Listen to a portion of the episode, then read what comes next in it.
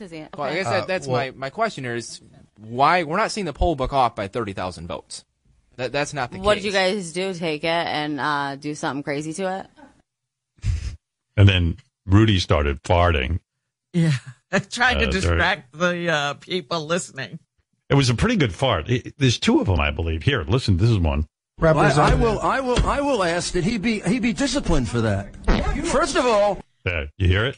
It was just like, and then there was another one. point of order. The answer that I gave you is they didn't bother to interview a single witness. But he uh, just barrels through. He doesn't even acknowledge that Yeah. he just farted. That's that's what I do when like that like that slips out. I act like I go. That was not a fart. I'm always like, and then I just you know you get talk like you try to drown it out. Right. Like nothing was happening. Yeah. Captain Janks is on the phone. I haven't heard from him in a while. Wow. He he wants to say that he claims he's done more for the show than Jeff the drunk. I, mean, I wouldn't argue with, that. I would say that's true. but not lately. Where you been, Captain? How come uh, you've kind of disappeared He off the came out of the closet and went away from us. yeah. Well, I came out of the closet and then a pandemic happened and it ruined everything. he was finally Haven't been with fucking guys. Yeah, just to Yeah. think he came out in the pandemic. But everybody knows that Captain Janks would call in would call into major shows like CNN on Larry King and various uh, other shows, and uh, He would- uh, marathons, you know, those I would uh, love to take but big donation- shows like muscular dystrophy and all of that stuff. Yeah, and then he stopped. yeah, thousands and thousands of dollars worth of uh, phone calls and stuff. There's no way that Jeff has done more than me for the show. Absolutely, That's no one is going to argue that. No one is going to argue that. Absolutely. Thank you, Captain. I mean, There I do is. think Jeff is funny, but nobody's done more for the show than me. That whack pack wise. uh, Captain. Nobody's arguing that. Okay. Oh, thank you. there you go. No one has done more. And he started early. Yeah.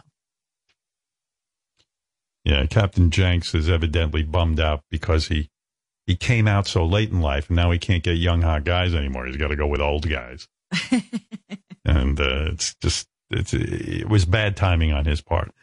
I don't know why he stayed in so long. Right. Anyway, I think what I'm going to do. Uh, I told you about Warner Brothers and the movies. I told you about uh, Trump. I told you about Melissa Carone. I think that's her name. Oh, I did want to mention one more thing before we go to uh, clean out the computer. Um, a, a, a, uh death of uh, David Lander. You remember who David Yes. Lander is? Squiggy. Squiggy from Laverne Actor and Shirley. Le- from Laverne and Shirley. Actor David Lander died over the weekend from complications of multiple sclerosis. For those of you who were fans of the show, TV show Laverne and Shirley, he was 73 years old. And he was part of Lenny and Squiggy from Laverne and Shirley. And you remember who played, um, you had, you had David Lander and who was the other guy? Michael McKean. That's right. He played Lenny. They were Laverne and Shirley's neighbors and co-workers. And Lenny and Squiggy were originally introduced as friends of Fonzie's on Happy Days. I bet you That's didn't know right. that. You I do did know not that. know that. I Oh. found that out yesterday. All right. David Lander was diagnosed with multiple sclerosis in the 80s. He kept it secret for 15 years. Not a, you know, smart because in Hollywood, they hear you're ill. They don't want to hire you. You understand? That's what he thought. He thought he'd never work if people right. thought he was sick. But uh, yeah, I saw the picture of David Lander when they announced that he died, and it was he did everything he could not to look like Squiggy. You know, he looked like an accountant in this picture I'm looking at because it, he didn't want to be typecast as Squiggy. No, that was just a character he created. Right.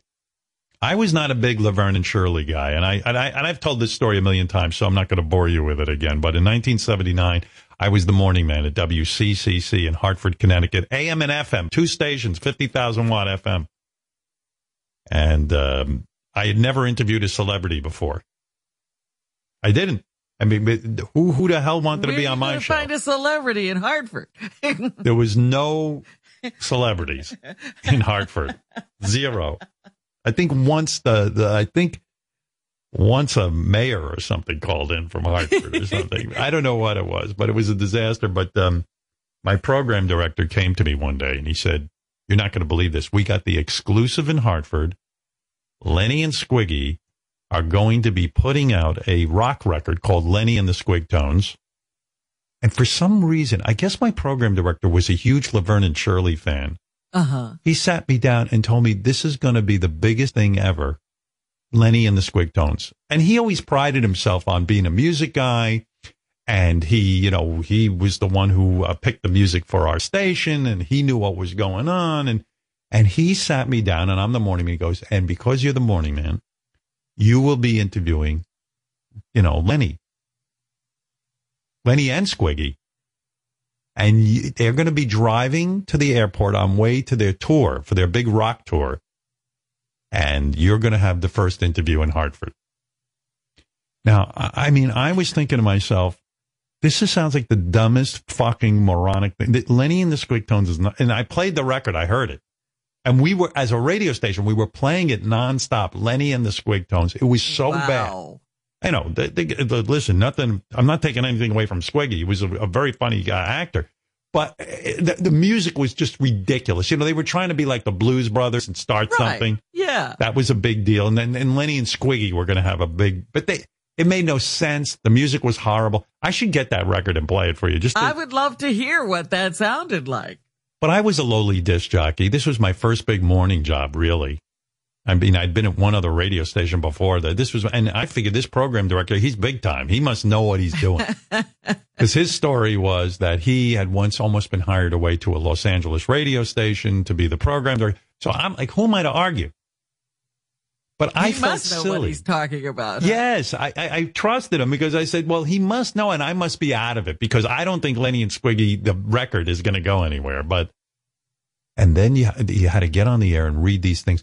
Lenny and Squiggy, the exclusive interview. And then you'd, you'd, you'd play a song from the record. And you, you, you you know, I'm like in the bizarre world because I'm trying to be the cool morning man, the funny morning man.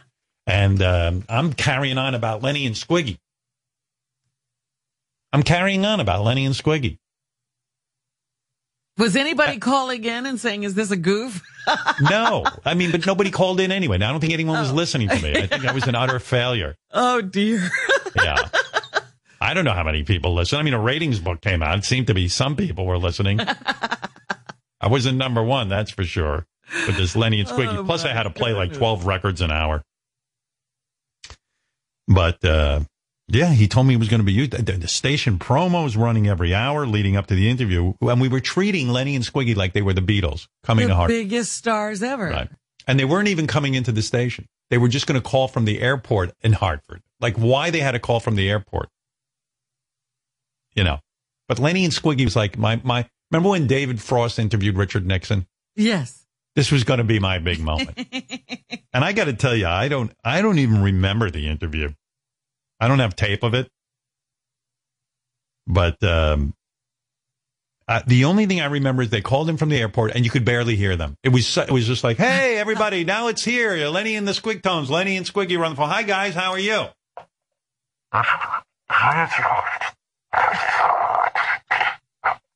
Yeah, hey, Len- and and like I'm a new. I, I was hardly ever on the radio really. When you think about it, I was new to the whole medium and nervous, and I didn't want to fuck it up because it was such a big deal to my program director. And I didn't know what are you supposed to go? Hey, we can barely hear you, or do you pretend like you can hear them? Right. I didn't know what to do. Like, hey, Lenny and Squiggy, so where, you're on your way to your first big concert. What's that going to be like?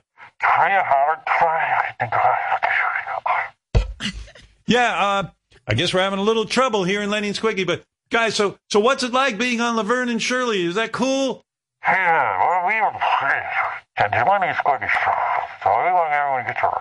That's what it sounded like. I remember. It sounds like a real disaster. It was horrible.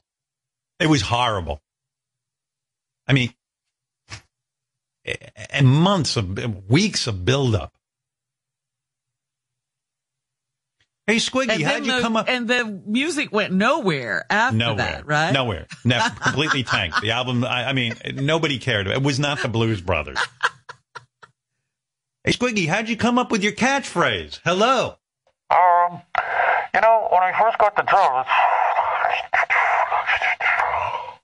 Oh, okay. Yeah, And what did your program director say after that? I don't. I think it was just kind of swept under the carpet. Like nobody really talked about it. It was a disaster. Oh. I was a disaster. The the event was a disaster. The, the phone connection was a disaster.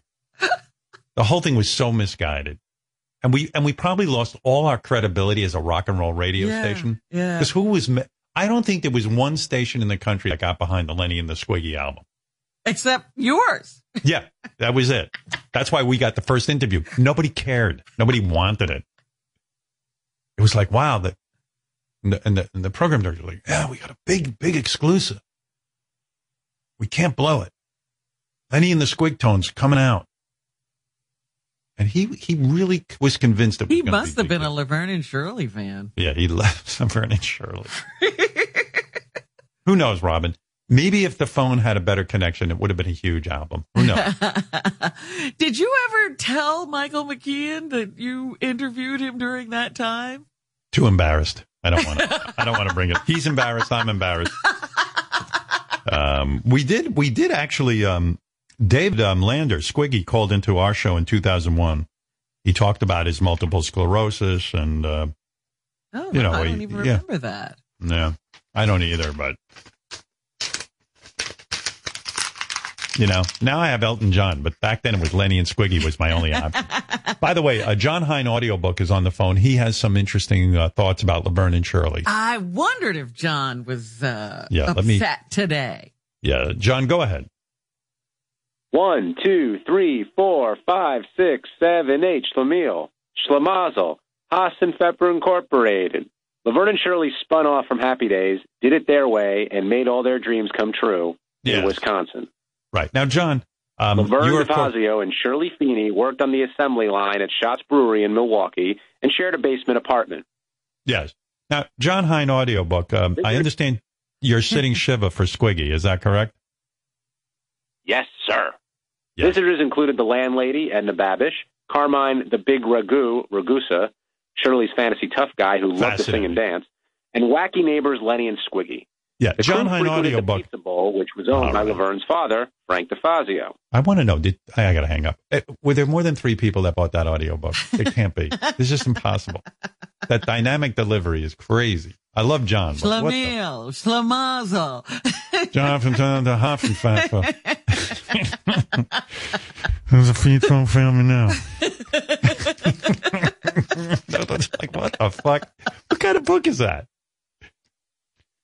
Shamil, Shamazel, and the and the Great Ragu. um, the album title was Lenny and Squiggy present Lenny and the Squig Tones, Squid Tones, and released Squid on tones, yes. Squid Tones and released on Casablanca Records. I gotta get, I gotta play some of that. Do they have that like on on Pandora where we could? No. No, they don't. It's the one record not on Pandora. Lenny and the Squid Tones. Because like it would be great to listen to what I don't know what the fuck this thing was about. What But anyway, was rest- anybody thinking there? Yeah, rest in peace, uh, uh, David Lander.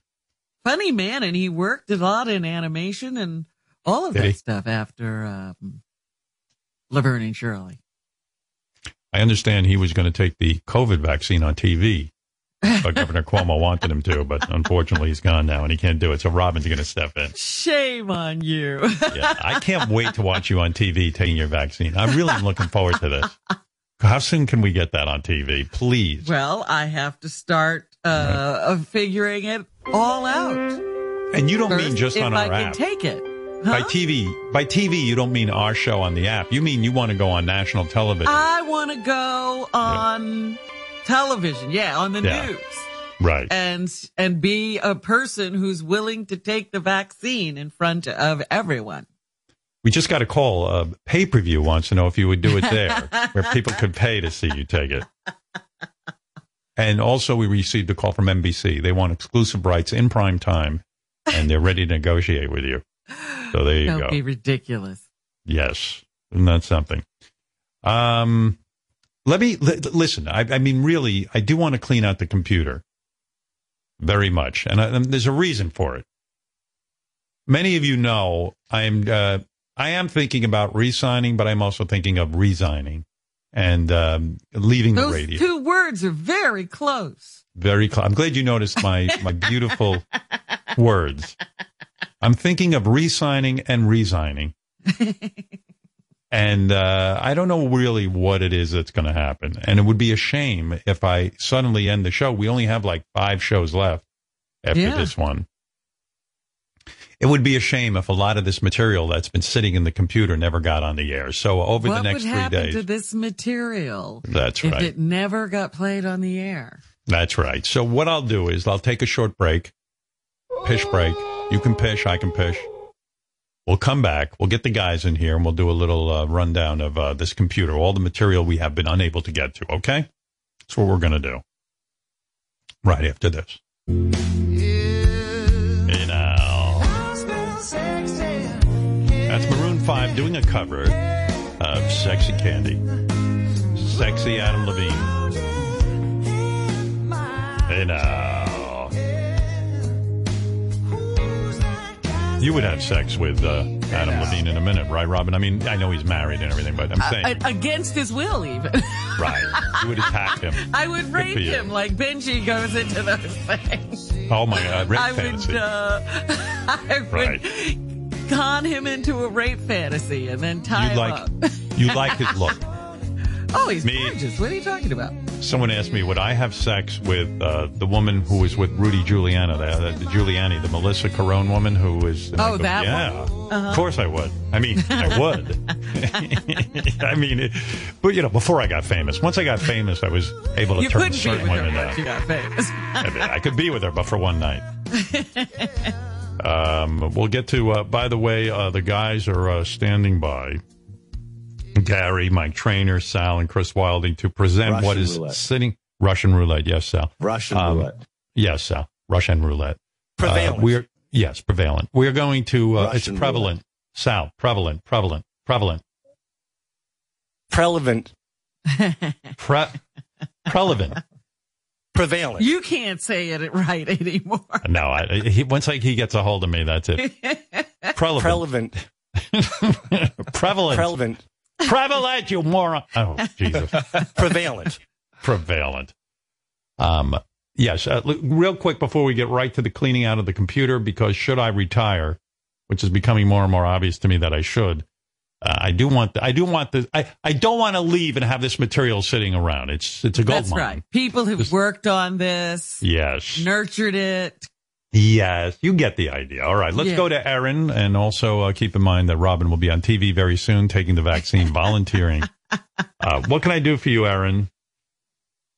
Hey, good morning, Howard. Hey now. Hey now, hey now.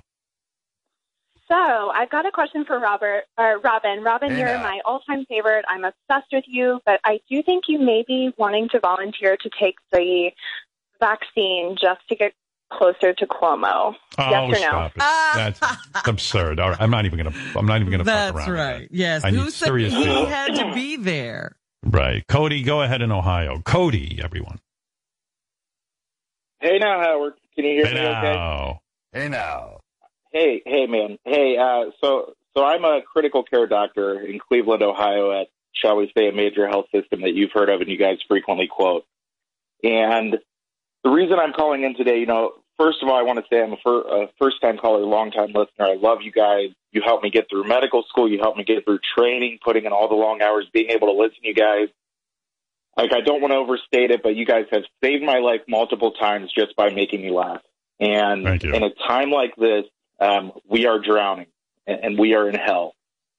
And people don't understand not only what's happening to people, you know, patients across this country. On an average day, you know, I'm admitting five to 10 people to my ICU. 75% of the patients in my ICU are on ventilators. When they get on the ventilator, on average, they're on the ventilator for 10 days. And Hmm. people don't understand it. And two days ago, you know, right before I left work, I had a, another patient who was dying from coronavirus. And his son looked at me, you know, his family's fortunately, our hospital is still allowing families to come in and at least stand outside of the room to see their loved one. And patient's son looked at me and said to me, I know he has coronavirus, but why is he so sick? And, and it's heartbreaking. People don't understand that coronavirus alone is enough to kill you. Um, sometimes patients have other things going on, but most of the time it's just coronavirus. And I have to tell you, Howard, I'm I am not an emotional person. I'm relatively resilient. I came home that night and started talking to my wife about it, and I started crying. I, I couldn't help it. It's been nine months of hell. And, you know, I'm not unique. We have lots and lots of doctors, nurses, respiratory therapists, all disciplines of medicine, and we are drowning. We are drowning in work. Um, you know, I get on Facebook and it fucking kills me. You know, you look at all these people who want to pretend that this shit isn't real.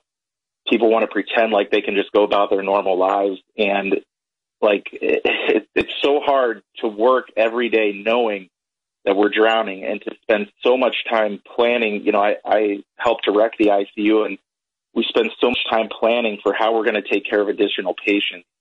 And at the same time, you know, I come home and I, I look at things like Facebook and you have all these assholes out there who are just ignoring things, pretending like it doesn't exist. And I know, you know, they might be okay, but they have parents, they have grandparents, they have family members that could die from it.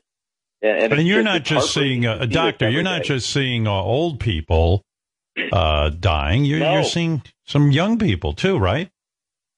And not only am I not just seeing old people and seeing young people, Howard, the, the truth is at this point, nine months into the pandemic, we still don't know who's going to get sick and why. I see patients who are old in their 90s who come into the hospital and have relatively few symptoms. They might not even be on oxygen. We've had patients who have been incidentally diagnosed in their 90s. And I've seen the worst case that I saw in a young person. I saw a 21 year old patient who came into our hospital with coronavirus. Um, I know you guys have talked about it before, but patients with coronavirus can develop what's called cardiomyopathy, which is inflammation in the heart related to the virus alone. Up to 25% of patients can develop it. And I saw a 21 year old in the hospital for one day who cardiac arrested.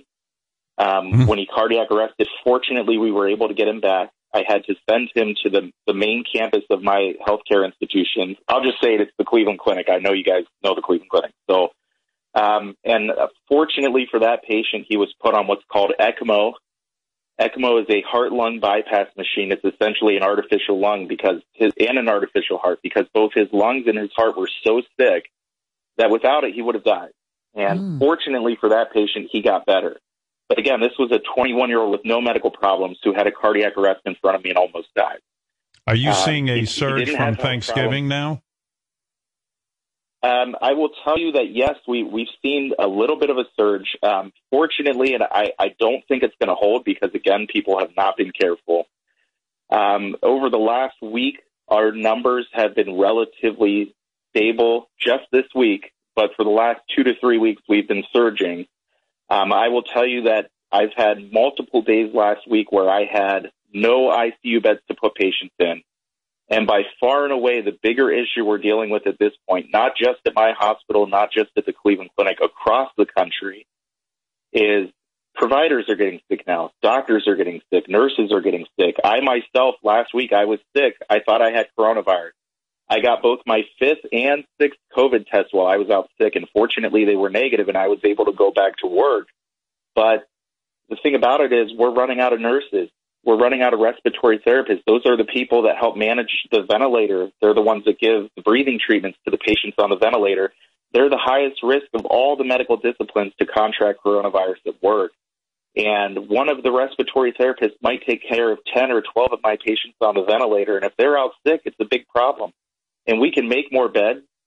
Frankly, physicians, we're not the problem right now. You can find more physicians. You can cross train people the biggest issue we have right now is we don't have enough respiratory therapists and we don't have enough critical care nurses to take care of all the patients.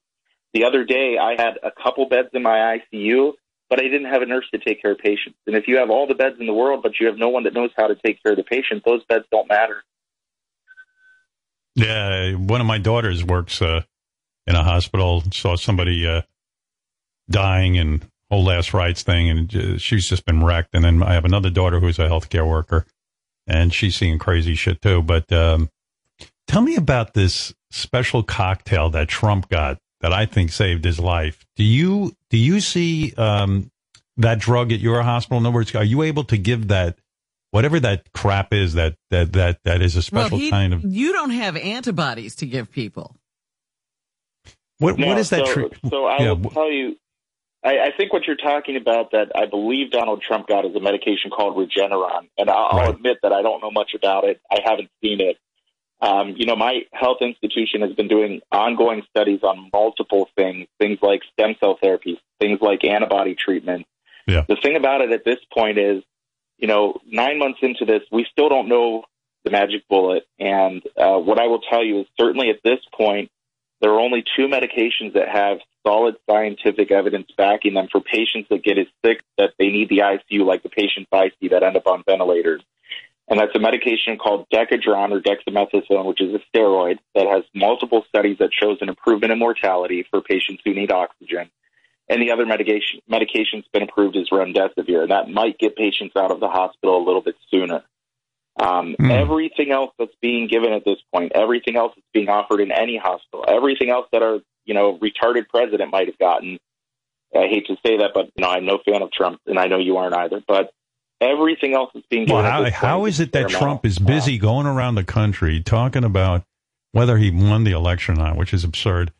You know, it's been verified. Uh, there's enough people who know. You know, it's the whole thing's so stupid, and not be talking about this, this COVID. I don't even hear a word about it from him, except just go ahead and live your life in a dangerous way. That's why the hospitals Well, are complete. This is treasonous. What's going on right now? Telling people to run around, Well, uh, it, go, it- go it to may rallies. not be treasonous, but it certainly Well. is criminal. it certainly is.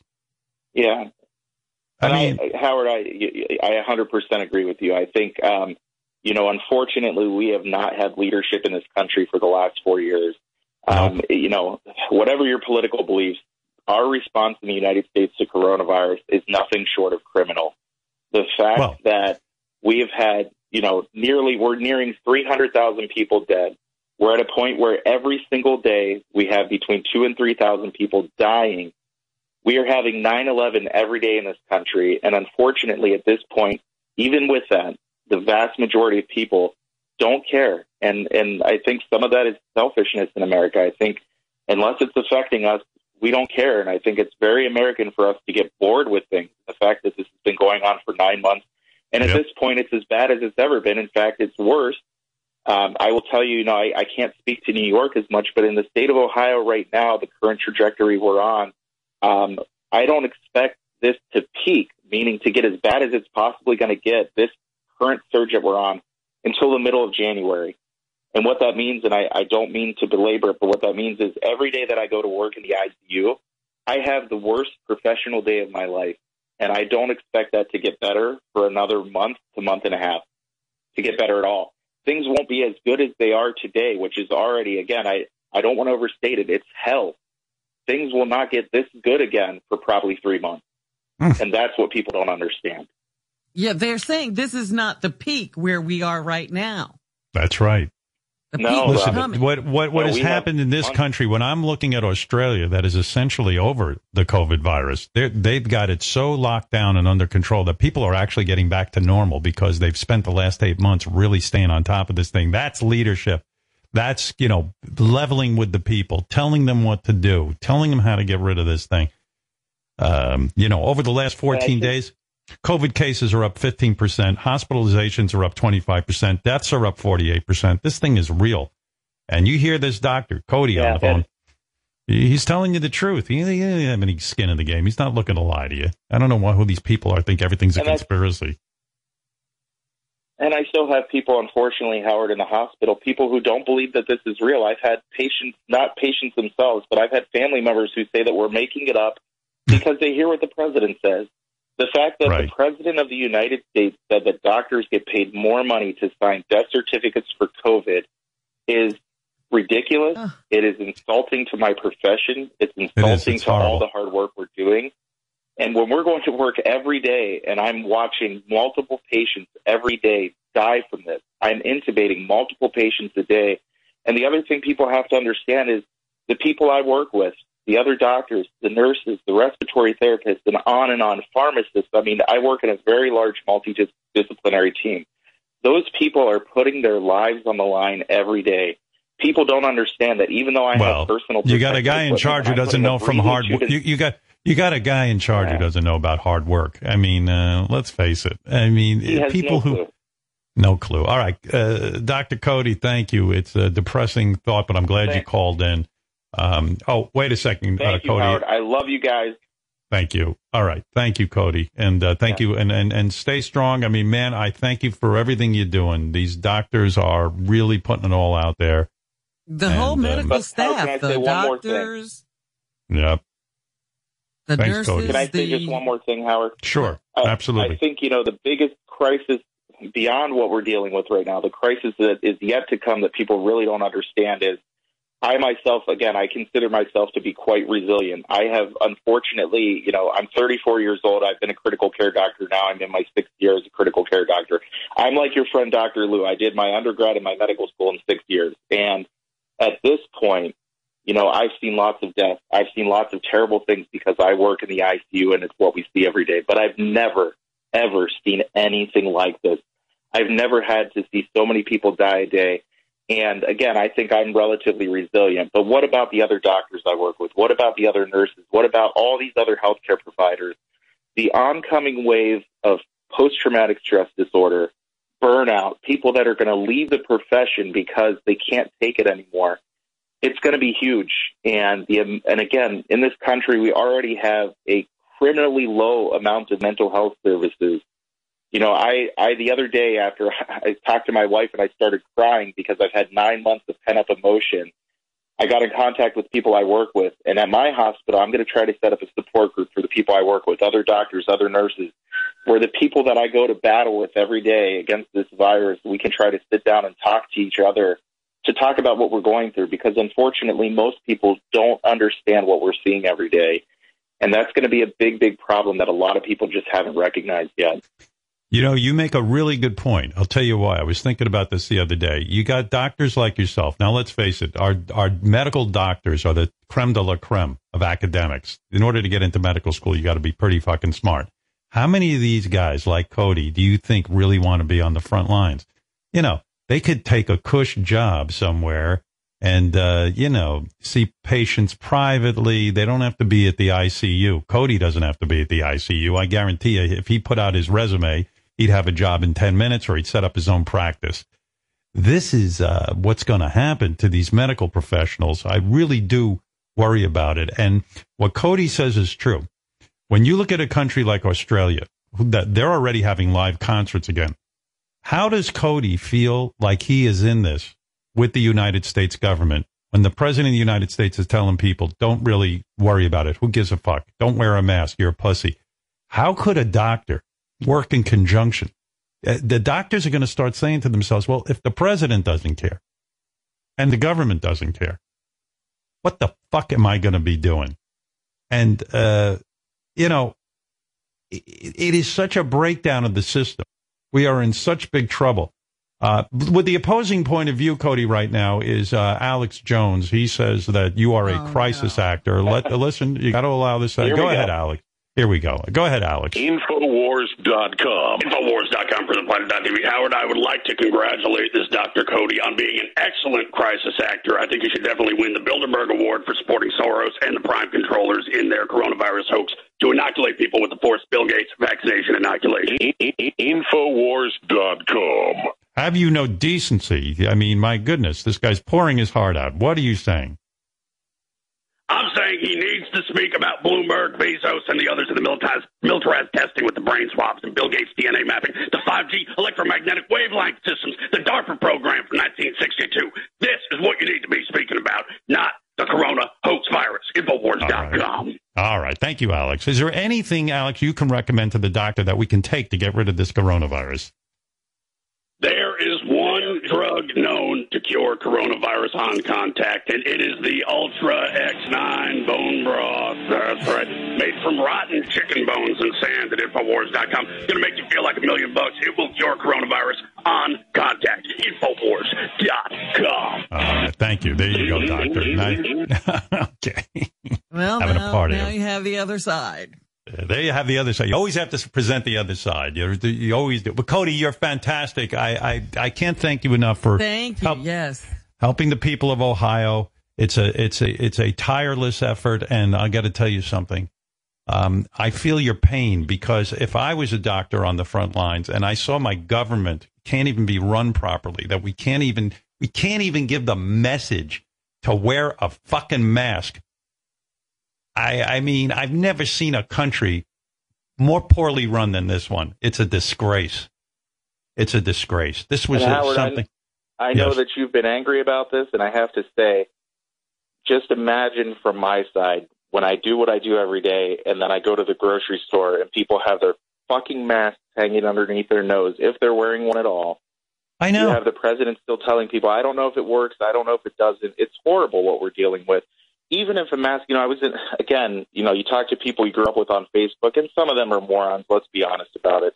But when I still have people arguing with me about whether or not they should wear a mask, let's say a mask, you know, and I'm not saying this, but let's say a mask is 10% effective.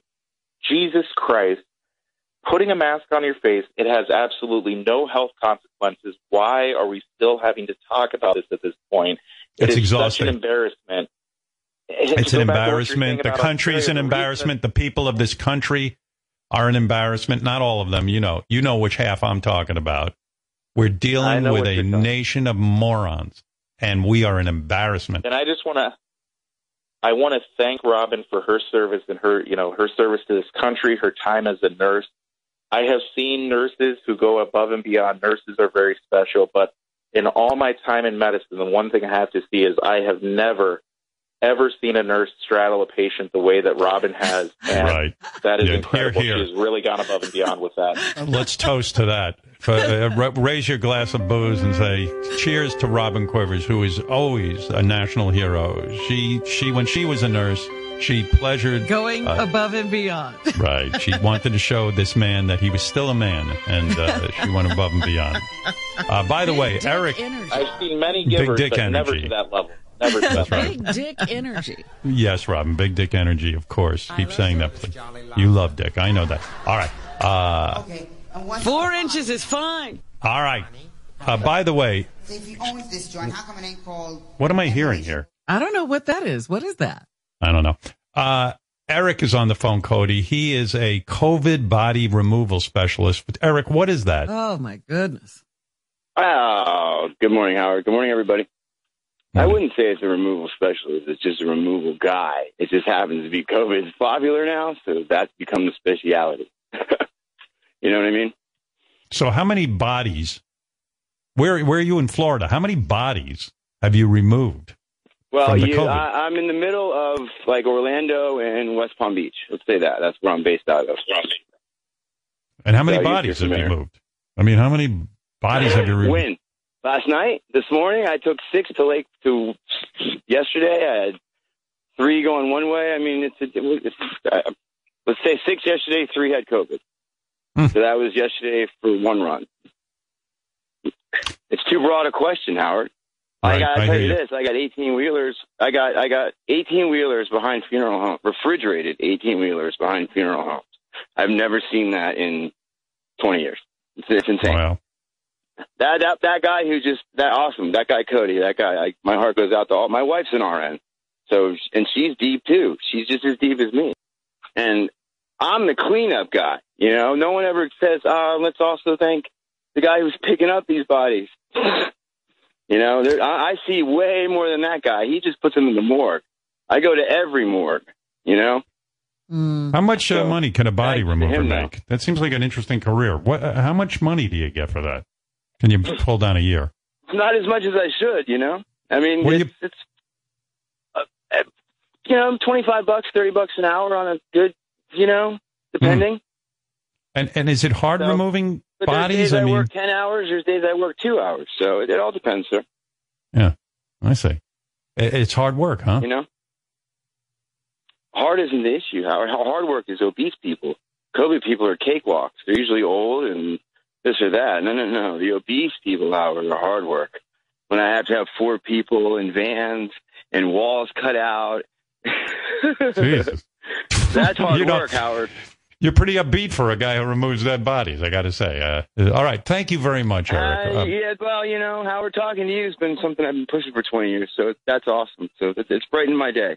Plus, Thank you. pothead And thank you, know, for what you do good, because sir. you are forgotten. That's oh, right. We Robin, don't. thank you for telling me the news for 20 years and keeping me informed, Robin. I miss it. Absolutely. Thank you, Eric. Yes, thank you. Eric in thank Florida. you. Look- Thank no, thank you. No, thank you. Hey, Ha- awesome. Howard, am I still on the line with you there? Yeah. It's Cody. Yes, Cody. So, uh, first of all, I, I want to thank that guy as well. I mean, what he's doing obviously is, is no cakewalk. He brings up another good point. You know, one of the other treatments that we offer for patients who have very low oxygen levels, even on the ventilator, is what's called prone positioning, where we actually flip people over onto their stomach while they're on the ventilator. And that is uh, difficult. It's potentially life threatening because, when, as you can imagine, when you're hooked up to a breathing machine, if we flip you over and the tube comes out, and the reason we're flipping you over is because your oxygen levels are very low. There's a very real possibility those patients could die. And where it becomes exceedingly difficult is is the obese patients. So when we flip a patient over, typically we have seven people in the room doing it. Um, and even then, sometimes it's not enough. We've had patients that have been so large that we actually can't even offer that treatment to them because we can't physically do the procedure. Jesus, I got to tell you, what you're describing is a national nightmare. Um, it is. It is, It is a just a- crisis. This is the and and you, Howard. I think you know. I don't want to uh, continue to contribute to um, your your fears, but the truth of the matter is the way you've been describing things over the last nine months. Again, I listen to your show every day. I love your show. It has gotten me through some really hard times. It has gotten me through some dark times. Um, you know what what I do. Um, you have to have a dark sense of humor because otherwise you couldn't do what I do every day. Um, but the thing about it is, you're not over describing things. When you say that, you know, this is a crisis, if anything, you're underselling it. This is the healthcare crisis of our lifetime right now. We hope this is the healthcare crisis of our lifetime. There's lots of emerging pathogens and viruses that constantly put us at risk. But at least, you know, in my lifetime so far, this is the closest we've ever come to something like the 1918 influenza pandemic. This is Well, the healthcare The, crisis. the our shocking part is Even not that still- not the, the shocking part is that uh, there's so many people who lottie da through this thing. I mean, I have friends who I consider very intelligent who are like, "What are you doing hiding in your house? What are you doing?" I mean, they they they, they ridicule me. They go, "When are we going to see you? What do you got Beth locked up in there?" I go, "No, Beth's scared too." If you don't have to do think, anything, you know- you stay in your house. And if you have to do something, you be careful and you wear a mask. I mean, it's so fucking simple, but you know, you got so many nitwits. I mean, you, you know, You're 100 listen, percent right. It's it's very simple what you have to do, and I think you know. Again, you should tell those people when they tell you, you know, what are you doing? Why aren't you coming out of your house? Tell them that they are lucky. This is the thing that I keep trying to describe to people that don't understand it because I've become angry at this point. I've become cynical, and because that's where we're at. I will still go to work every day. I will take care of as many patients I can as long as I am healthy enough to do it.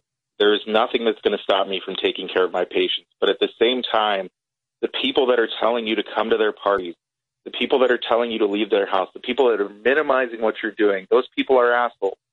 And they need to know they're that. assholes. And And and, and the people- and and the guy in people. charge is is talking to the idiots and telling them, "Hey, don't worry about it. Don't worry. Be happy. Go out. Come to my rallies." And this is the message. So you don't have a partner in this. All. All right, Cody. Thank you. You've said it all. All. And, and that's the thing is, people need to understand that the reason that they aren't taking this seriously at this point is because they have the luxury of never having to see this firsthand. They haven't had to watch people die from this. It is horrible. It is lonely. Well, These people can't have their family members in the room. It's, Cody. it's, it's horrible. And You know people what? that don't understand it, it's awful. during the Vietnam War, on the news, they used to have camera guys right there. You'd see guys getting shot, you'd see them getting killed, and I'd be eating my dinner, watching this with my mother, and all of a sudden she turned to me. She goes, "You're not going in the army." because if you know they had a draft back then, they should put they should follow you with a camera and watch people. They should every night on the news. Just watch people dying of COVID. Watch them choking. What's it look like when someone's dying of COVID? What what did they can't breathe and what are they gasping for air? Is that how it looks? Well, what the thing I would tell you, Howard, is it's unpleasant to watch anyone die. And uh, right. you know, yes, you are correct that it, having coronavirus is a horrible way to die when you get sick enough to die that way. That's the thing right. I will say is still as Put it on the news. When I have patients, yeah, when I have patients who I know are going to die, my obligation as a physician is to relieve their suffering and do everything I can to make sure that they are comfortable. And I always do that to the best of my ability. And so you don't see a lot of people who are literally choking to death because we give them medication, you know, opiate pain medication, other medications to make sure that they don't suffer and that they're as comfortable as we can make them. But the thing that kills me every day still is we have something that is truly preventable that if you look at other countries that as you pointed out places like australia who have been very aggressive about what they're doing they're back to living normal life. And at this point we're now nine months into this and we're still having people die every day from something that is preventable. If everyone would just stop thinking about themselves and care about each other for just a short period of time a couple of months if people really wore their masks and stayed in their house this would be over What is it like when a patient realizes they're going to die alone without their loved ones nearby? They can't, you know, they can't say goodbye. They're they're completely isolated. I wish they'd show that on the Howard, I'm trying to news. hold it together. I know. I, I'm trying not to cry right now because if I think about what I see every day, it, most people could not handle it. And the thing I will tell you is, I have had not one, not two, not ten, dozens and dozens of patients at this point when I've had to walk in the room and tell them, I have to put you on a ventilator because your oxygen levels are so low. If they're still coherent, they look at me with horror in their eyes. The very first patient that I intubated was the first patient we intubated at the Cleveland Clinic. I was the first one to intubate somebody with COVID. Talk about scary because we didn't know what to think at the time. And this poor woman looked at me no less than three times, looked me in the eyes and said to me, I'm not ready to die yet. Please don't let me die. And that's not unique. She's not the only one. I, I hear that at least once a week, sometimes multiple times a week, sometimes multiple times a day, where I have to go in and put people on ventilators and they look at me and I know that they are scared to death. And what, what can I say to those people? I always tell them the same thing, which is I will do everything I can to get you better from this. But the truth of the matter is, some of them don't get better. And it doesn't matter if you're young or if you're old, even young patients, if you end up sick enough to end up on a ventilator, if you're young, meaning under the age of 65, about 10% of those patients die. As you get older, the chance that if you end up on a ventilator that you're going to die from coronavirus goes up. Above the age of 65, it's about 30%. And every decade after that, it goes up about another 10%. But even if you're young and you're otherwise healthy, if you end up on the ventilator, a 10% chance that you're going to die is not insignificant. I mean, that's a significant chance of death. And and you are correct. It is horrible to have to tell people this. It's horrible to have to see the pain in their eyes. I've had to stand in the room because I already have my PPE on getting ready while patients call their family members and say goodbye because they don't know if they're ever going to get to talk to them again. They don't know if they're going to come off the ventilator and get to speak to their children. That first woman I intubated had two, you know, children who were young adults and I talked to them every day that she was on the ventilator. And fortunately, she got better. She got out of the ICU. She walked out of the hospital. That's one of the greatest professional rewards that I've had in my life to see that. But at the same mm-hmm. time, for every you know patient that I see leave the hospital, you know, for every ten patients that leave the hospital, there's one or two that don't. And you know, it's unfair. It's unfair to those patients. It's unfair to their families. It's unfair that they have to see this and they have to know afterwards that we still have people out there who are pretending that this doesn't exist. We still have people who aren't taking this seriously. And so much of this is preventable. And the problem is there's just so many people in this country that are either stupid or they're just assholes and they don't care. assholes, And assholes, dumb assholes. But uh, look, during this discussion, our uh, incoming CEO emailed us to let us know a Sirius XM a Sirius XM employee died from COVID. This is what's going on. Really? People are really yes, that's the truth. It's a horrible thing. And you know, no matter how many times you know Sal puts a clown nose on his penis to cheer everyone up, uh, you know, there's only so much we can do over here. This is real. Cody, you have been an excellent and articulate spokesperson about what the fuck is going on in this country. And I hope you scared the shit out of a couple of people. And maybe they even are, uh, the, the people I'm will start to shame I- this you know, federal government that is currently in office and say, what have you done? Nothing. And You're sitting the- there. You know, it used to be. It used to be. I go to work and I'm scared for the people that I'm taking care of. You know, for for their illnesses and. But this is something that's preventable. Not only is it preventable, every day I go to work, I'm at a high risk of contracting coronavirus. Critical Yep. care doctors amongst physicians were one of the highest professions. So not only am I looking this devil in the face every day, not only am I trying to save people's lives every day, but every day that I go to work, I know that there's a chance that I might be that patient the next day.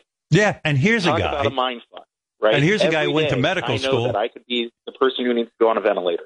Yeah, and here's this guy who went to medical school, which you know what that means.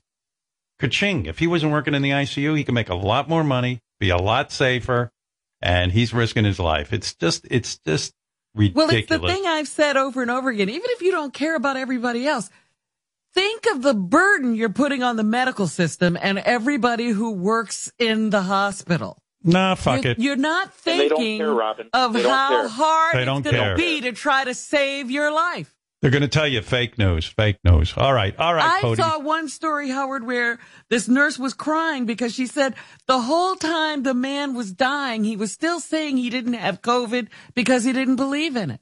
yeah. But he was he died. Yeah. All right, Cody, you've said it all. Thank you, and uh, I thank you for what you're doing. You're a tremendous human being. If uh, you know, I wouldn't give Rush Limbaugh the Medal of Freedom. I give it to you if I was president. That's who would get it. You get it. You're you're someone who deserves now- a medal. That's the truth. Thank you, Howard. And, now I'm um, crying like a little baby, but but thank you. Uh, You know, people. uh, Robin is correct. Not enough people appreciate. Not, I'm not trying to pat myself on the back. Again, I worked along. I, I want to make sure people understand. I do what I do because I love it. Someone has You to bet. take care of these patients. Somebody has to be prepared for this.